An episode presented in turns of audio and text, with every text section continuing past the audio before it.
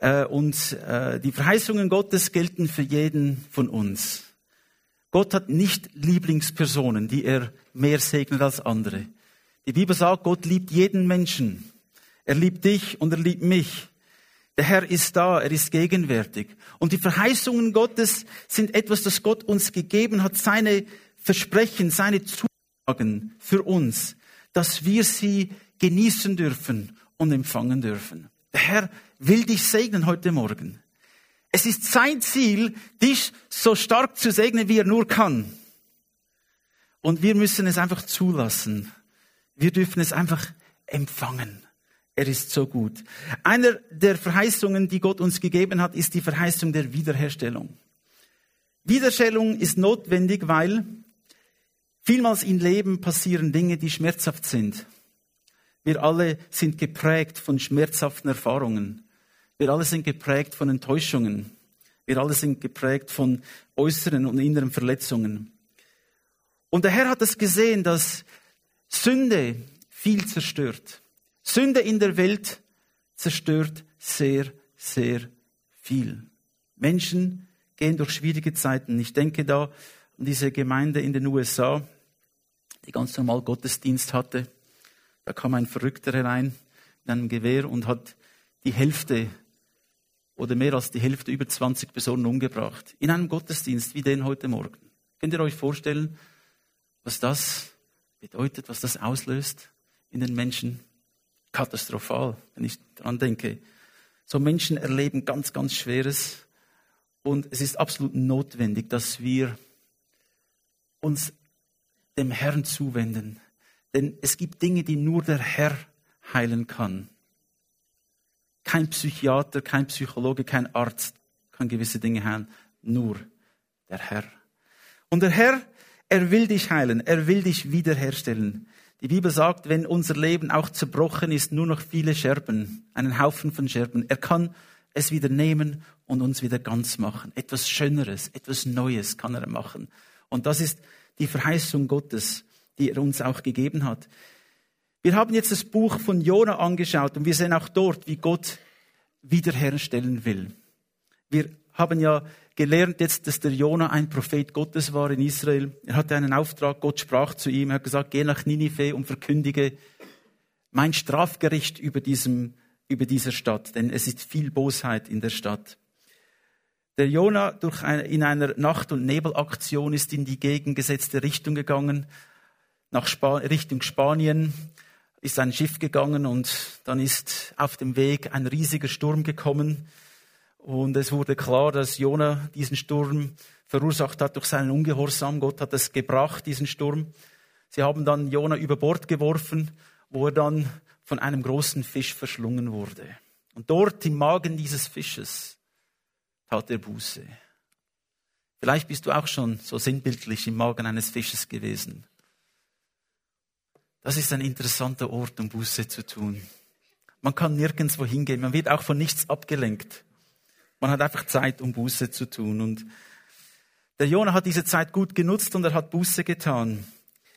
Dann nach drei Tagen musste sich der Fisch übergeben und der Jonah wurde an den Strand geschwemmt. Dort stand er mit allen Säften und weiß ich was. Und dann lesen wir, dann kam das Wort Jahwes ein zweites Mal zu Jona. Halleluja. Weißt du, was mich erstaunt in dieser Geschichte?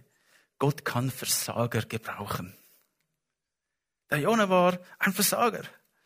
Er hatte versagt. Den einzigen Auftrag, von dem wir lesen, dass Gott ihm gegeben hat, er hat versagt. In die andere Richtung ist er gerannt. Aber Gott liebt Versager. Er kann sie gebrauchen. Er kann sie wiederherstellen. Und er kann mit ihnen arbeiten. Halleluja. Gott hat, Jesus hat eigentlich nur Versager ausgewählt als seine Jünger. Die alle waren irgendwie Versager.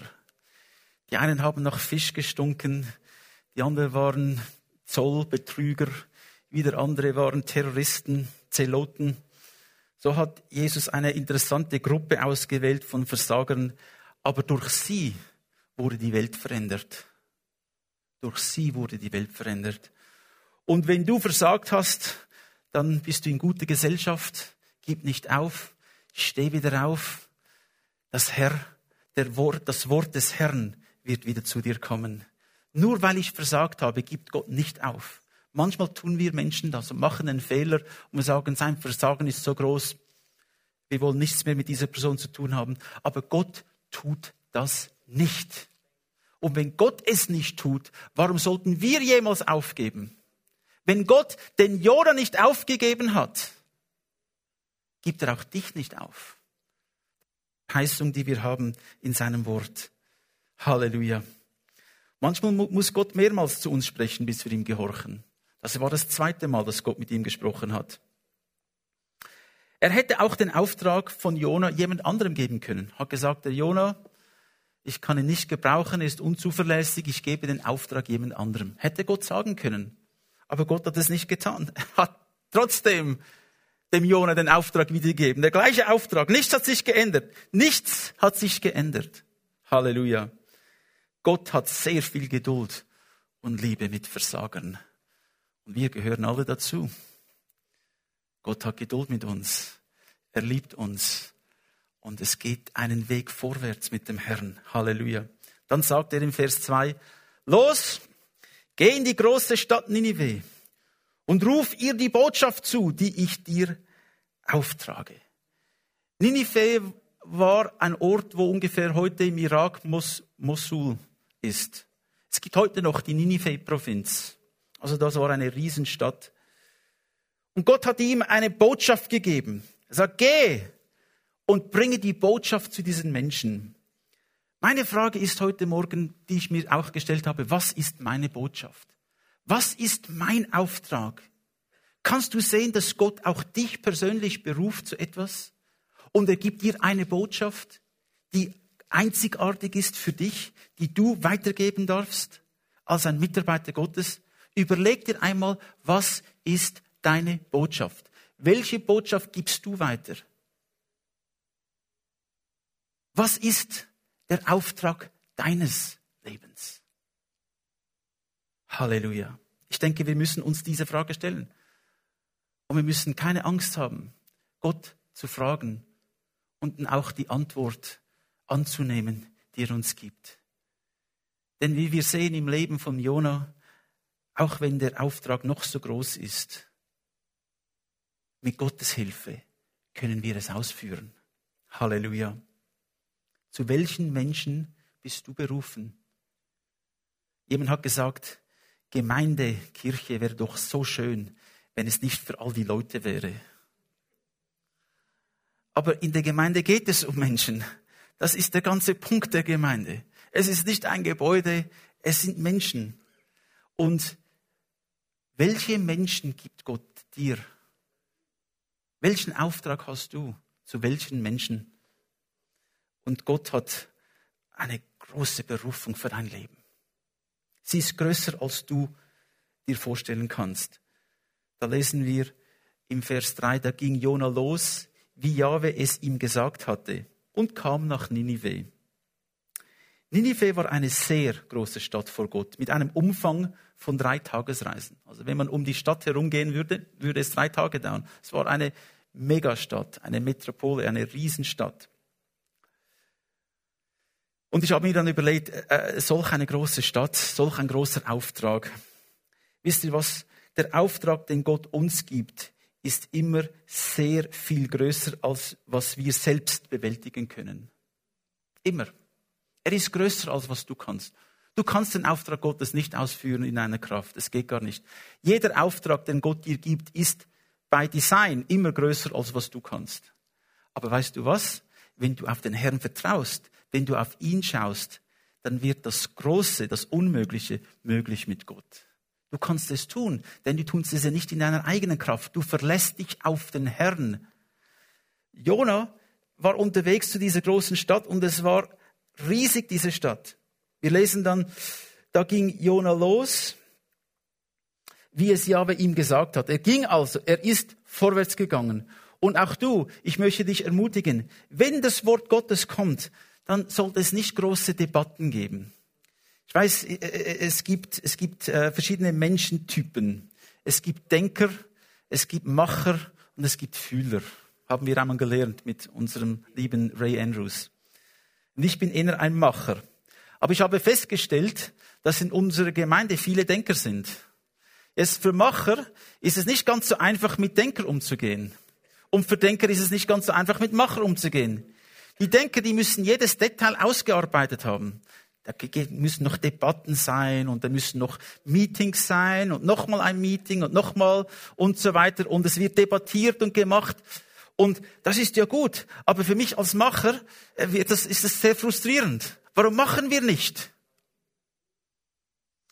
Und Gott hat schon einen Sinn für Humor, dass er mich hierher gebracht hat, ähm, weil er wollte, dass ich vieles lerne von und vielleicht wollte das der Herr, dass ihr etwas von mir auch lernt. So, wenn der Herr spricht, dann muss es keine großen Debatten mehr geben. Dann heißt es einfach, yes, sir. Wenn Gott spricht, dann hört das Debattieren auf und wir tun es. Denn alles andere wäre Ungehorsam. Und Ungehorsam bringt immer Probleme mit sich. Wir müssen dem Herrn also lernen zu vertrauen. Und er ging los.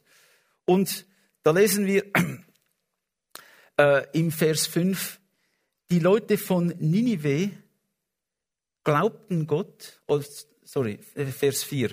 Jona begann in die Stadt hineinzugehen. Er ist also losgegangen, ist in die Stadt hineingegangen. Er ging einen Tag lang, einen Tag war er auf der Reise in die Stadt hinein und rief, noch 40 Tage, dann ist Ninive völlig zerstört. Das ist nicht unbedingt eine Botschaft, die man im Land des Feindes, in der Hauptstadt, im Land des Feindes äh, geben will. Das brauchte tatsächlich enormen Mut. Und Jona war nicht ein Fan von den Assyrern. Er war nicht ein Fan von Ninive. Die Israeliten, die hassten die Assyrer. Sie haben viel Leid Israel gebracht. Und so musste er dort hineingehen und diese Botschaft verkünden. Einen Tag lang ist er unterwegs gewesen und dann hat er einfach gerufen, jetzt kommt das Gericht über euch. Gott wird diese Stadt zerstören. Jetzt könnte man denken, ja, was, was kann jetzt passieren? Wie verhalten sich diese Leute dort? Und, und ich weiß, uns geht es allen gleich, wir würden aus, im Voraus ausmalen, was alles passieren könnte. Die könnte mich steinigen. Ich könnte einen Kopf kürzer sein. Die könnte mich in das Gefängnis werfen. Wir, wir überlegen uns, was alles passieren könnte. Und meistens überlegen wir uns, was alles schiefgehen könnte. Und nur diese Gedanken, was kommen könnte, halten uns schon zurück, vom etwas für Gott zu tun. Wir bekommen es mit der Angst zu tun. Aber der beste Ort, der sicherste Ort ist, im Willen Gottes zu sein. Das ist der beste Ort, der sicherste Ort ist, im Willen Gottes zu sein. Und dann was passierte? Jona wusste nicht, wie sie reagieren würden.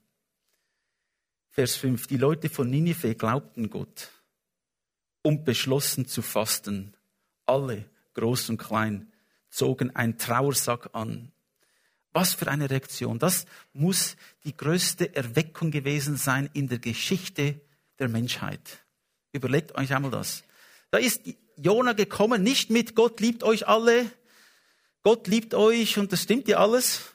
Nicht mit dieser Botschaft ist gekommen. Er hat gesagt, ihr werdet alle zur Hölle gehen. Und es ist den Menschen in die Knochen gefahren wie keine Botschaft jemals zuvor. Und das, die ganze Stadt, alle haben Buße getan. Sie waren schockiert von den Worten. Du weißt nicht, was deine Worte bewirken werden. Überleg dir nicht, was passieren könnte oder nicht passieren könnte. Tu einfach, was Gott dir sagt und lass ihn dann entscheiden, was er tun will. Ich bin ja nur der Botschafter, wie Jona der Botschafter war. Und wir machen einen Fehler, dass wir alle diese Vorstellungen im Kopf haben. Und wir müssen einfach lernen, diese Vorstellungen abzulegen. Ich weiß nicht, was passieren wird. Meine Erfahrung zeigt es mir nicht, was passieren wird. Meine Weisheit zeigt mir nicht, was passieren wird. Ich muss einfach Gott vertrauen und das aussprechen, was er uns gesagt hat. Halleluja. Seine Worte hatten einen durchschlagenden Effekt. Alle, alle taten Buße. Wie gesagt, es war die erstaunlichste Erweckung, Erweckung, die die Menschheit jemals gesehen hat. An einem Tag waren vielleicht Millionen von Menschen kehrten um zu Gott. Man muss sich das einmal vorstellen. Da kann nicht einmal Reinhard Banke mithalten. Halleluja. Jonas Botschaft hatte nämlich den König von Ninive erreicht. Er war von seinem Thron gestiegen, hatte sein Herrschergewand ausgezogen, den Trauersack angelegt und sich in die Asche gesetzt. Das, der König hat das getan. Nicht einfach jemand, ein, ein Sklave. Der König selbst hat sein, ist vom Thron heruntergekommen, hat sein königliches Gewand abgezogen und hat, hat sich in Asche gesetzt. Ein Trauersack hat er sich angelegt. Das ist eine Erweckung. Das hat Gott bewirkt. Das war Gottes Absicht mit den Menschen von Ninive. Nicht sie zu zerstören. Er wollte, dass die Menschen von Ninive ihn kennenlernen. Er wollte, dass sie umkehren. Und das haben sie dann auch getan. Und die Bibel sagt uns ja auch, dass jedes Knie wird sich vor Gott beugen. Jetzt können wir es freiwillig tun. Und die Menschen von Ninive haben es freiwillig getan. Sie wollten Buße tun. Der Tag wird kommen, wenn Gott da sein wird. Jesus Christus wird wiederkommen und dann werden sich alle vor ihm beugen, ob sie wollen oder nicht. Sie werden bekennen, dass Jesus Christus Herr ist. Aber dann ist es zu spät für viele. Es ist wichtig, dass wir jetzt den Herrn bekennen, dass wir jetzt an unsere Knie gehen, dass wir jetzt dem Herrn, an den Herrn glauben, dass wir ihn aufnehmen in unser Leben. Jetzt ist die Zeit. Heute ist der Tag der Errettung. Tun wir es doch, wie die Leute von Nineveh es getan haben, und tun wir Buße, wenn wir uns vom Herrn entfernt haben. Dann lesen wir in Vers 7 und 8. Dann hatte er in der ganzen Stadt ausrufen lassen. Hört den Befehl des Königs und seinen Oberen. Menschen und Tiere, Rinder und Schafe sollen weder essen, noch weiden, noch Wasser trinken. Menschen und Tiere sollen mit dem Trauersack bedeckt sein und mit aller Macht zu Gott rufen. Alle sollen von ihren bösen Wegen umkehren und aufhören, Unrecht zu tun. Ah, ich wünschte mir, unser Bundesrat würde das einmal tun. Diejenigen, die Autorität haben. Der König und seine Oberen waren sich einig, wir müssen Buße tun.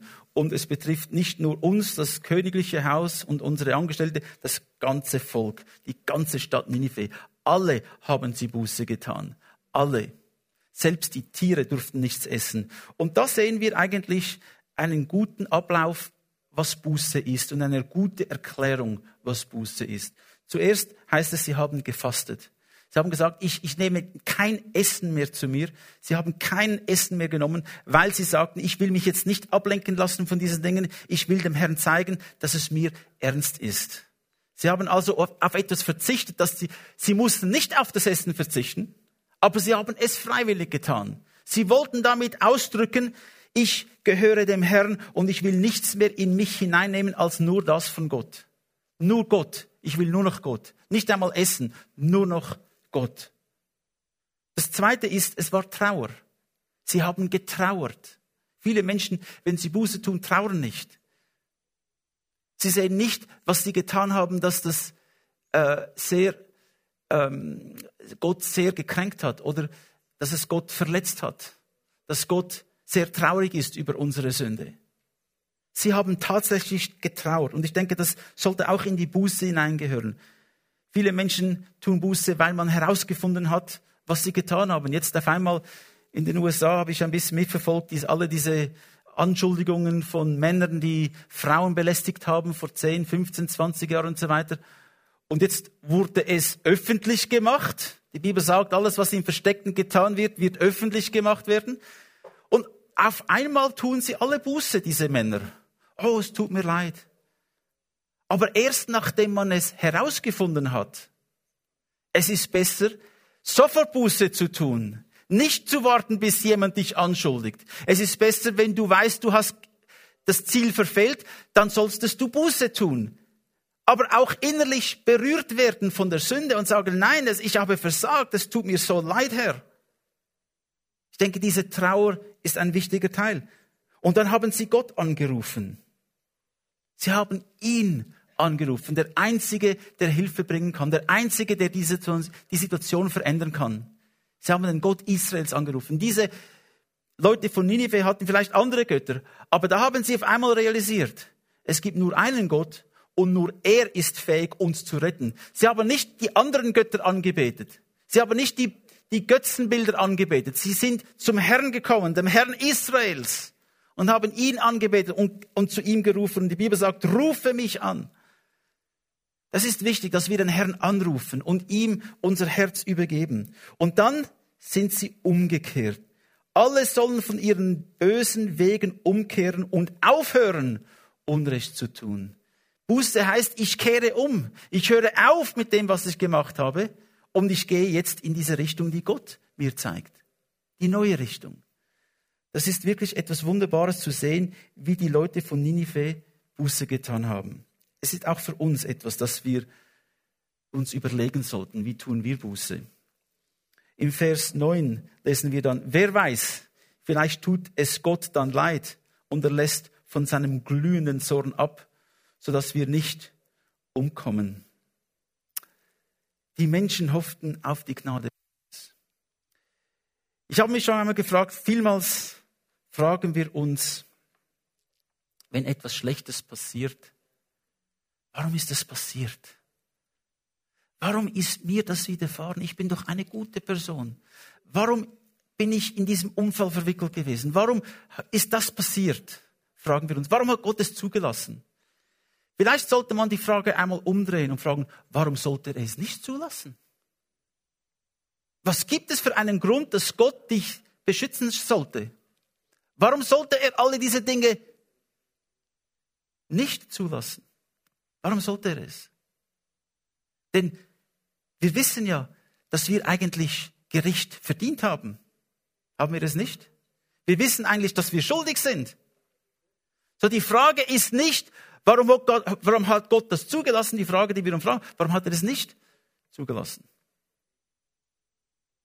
So, wenn Gott etwas in unserem Leben tut, Geschwister, ist es Gnade. Gnade die Definition von Gnade ist, ich habe es überhaupt nicht verdient. Es ist ein Geschenk. Wenn wir also etwas, wenn etwas passiert in unserem Leben, sollten wir nicht mit Gott hadern. Wir sollten zu Gott gehen, ihn loben, ihn preisen, ihm die Ehre erweisen. Wenn wir gesündigt haben, dann sollten wir Buße tun. Aber Gott ist uns keine Rechenschaft schuldig. Wir dürfen einfach zu ihm kommen und wissen, dass der Herr ein guter Gott ist. Halleluja. Gott ist so wunderbar. Die Menschen hofften auf die Gnade Gottes. Und auch du darfst heute Morgen auf diese Gnade hoffen. Aber wie gesagt, Gnade ist nicht ein Recht, Gnade ist ein Geschenk. Ich weiß, während Weihnachten, als unsere Kinder noch klein waren, sie, sie dachten, sie hätten ein Recht, Weihnachtsgeschenke zu bekommen. Das ist mein Recht, ein Weihnachtsgeschenk zu bekommen. Schließlich bin ich ein Kind. Und ich, ich, ich, die Eltern müssen mir ein Weihnachtsgeschenk. Das wäre ja unerhört, wenn sie mir kein Weihnachtsgeschenk geben würde. Und es gibt Videos im Internet, habe ich schon gesehen, wie die Kinder geschrien haben, geweint, ah, oh, die Eltern sind gekommen, wir haben kein Geschenk für dich heute. Und dann sind die Tränen geflossen. Die Erwartungen waren so hoch und jetzt kommt nichts. Wie reagierst du, wenn du etwas nicht bekommst? Gnade hast du nicht verdient. Es ist ein Geschenk. Wir sollten also dankbar sein für alles, was Gott in unserem Leben getan hat. Eine tiefe Dankbarkeit sollte in uns sein, denn Gott ist gut. Halleluja. Dann lesen wir im Vers 10, Gott sah ihr Tun. Er sah, dass sie umkehrten und sich von ihren bösen Treiben abwandten. Da tat es ihm leid, sie zu vernichten und er führte die Drohung nicht aus. Gott reagiert auf unser Verhalten. Er reagiert auf unser Verhalten. Es gibt eine direkte äh, Verbindung mit dem, was in unserem Leben passiert, mit unserem Verhalten. Wir können uns vielleicht so vorstellen, wenn ich etwas sehe, dann habe ich eine gewisse Ernte. Wenn ich Wenn ich Mais sehe, dann habe ich eine Maisernte. Wenn ich Weizen sehe, habe ich eine Weizenernte. Wenn ich Dornen sehe, habe ich eine Dornenernte. Je nachdem, was ich sehe, kommt dann die Ernte. Es ist eigentlich logisch. So, wenn ich Unglaube sehe, wenn ich Streit sehe, dann kommen Dinge in mein Leben, die ich nicht haben will. Aber ich habe sie gesät. Jetzt, wenn du deine Ernte nicht liebst, die du jetzt hast, fang an, etwas Neues zu sehen. Fang an, das zu sehen, was du in deinem Leben ernten willst. Halleluja. Dann hast du einen anderen, dann, dann wird sich dein Leben verändern. Jeden Tag ist eine neue Möglichkeit, dein Leben näher zu Gott zu bringen und das zu sehen, was ihm Freude macht. Gott reagiert auf unser Verhalten und er, er geht auf uns ein, auf unsere Gebete. Und auch heute Morgen darfst du wissen, der Herr hört deine Gebete, er ist mit dir, er verlässt dich nicht und er will dich wiederherstellen. Er will die Versager wiederherstellen und wir alle gehören dazu und wir brauchen Gottes Liebe in unserem Leben. Amen. Amen. Preis den Herrn.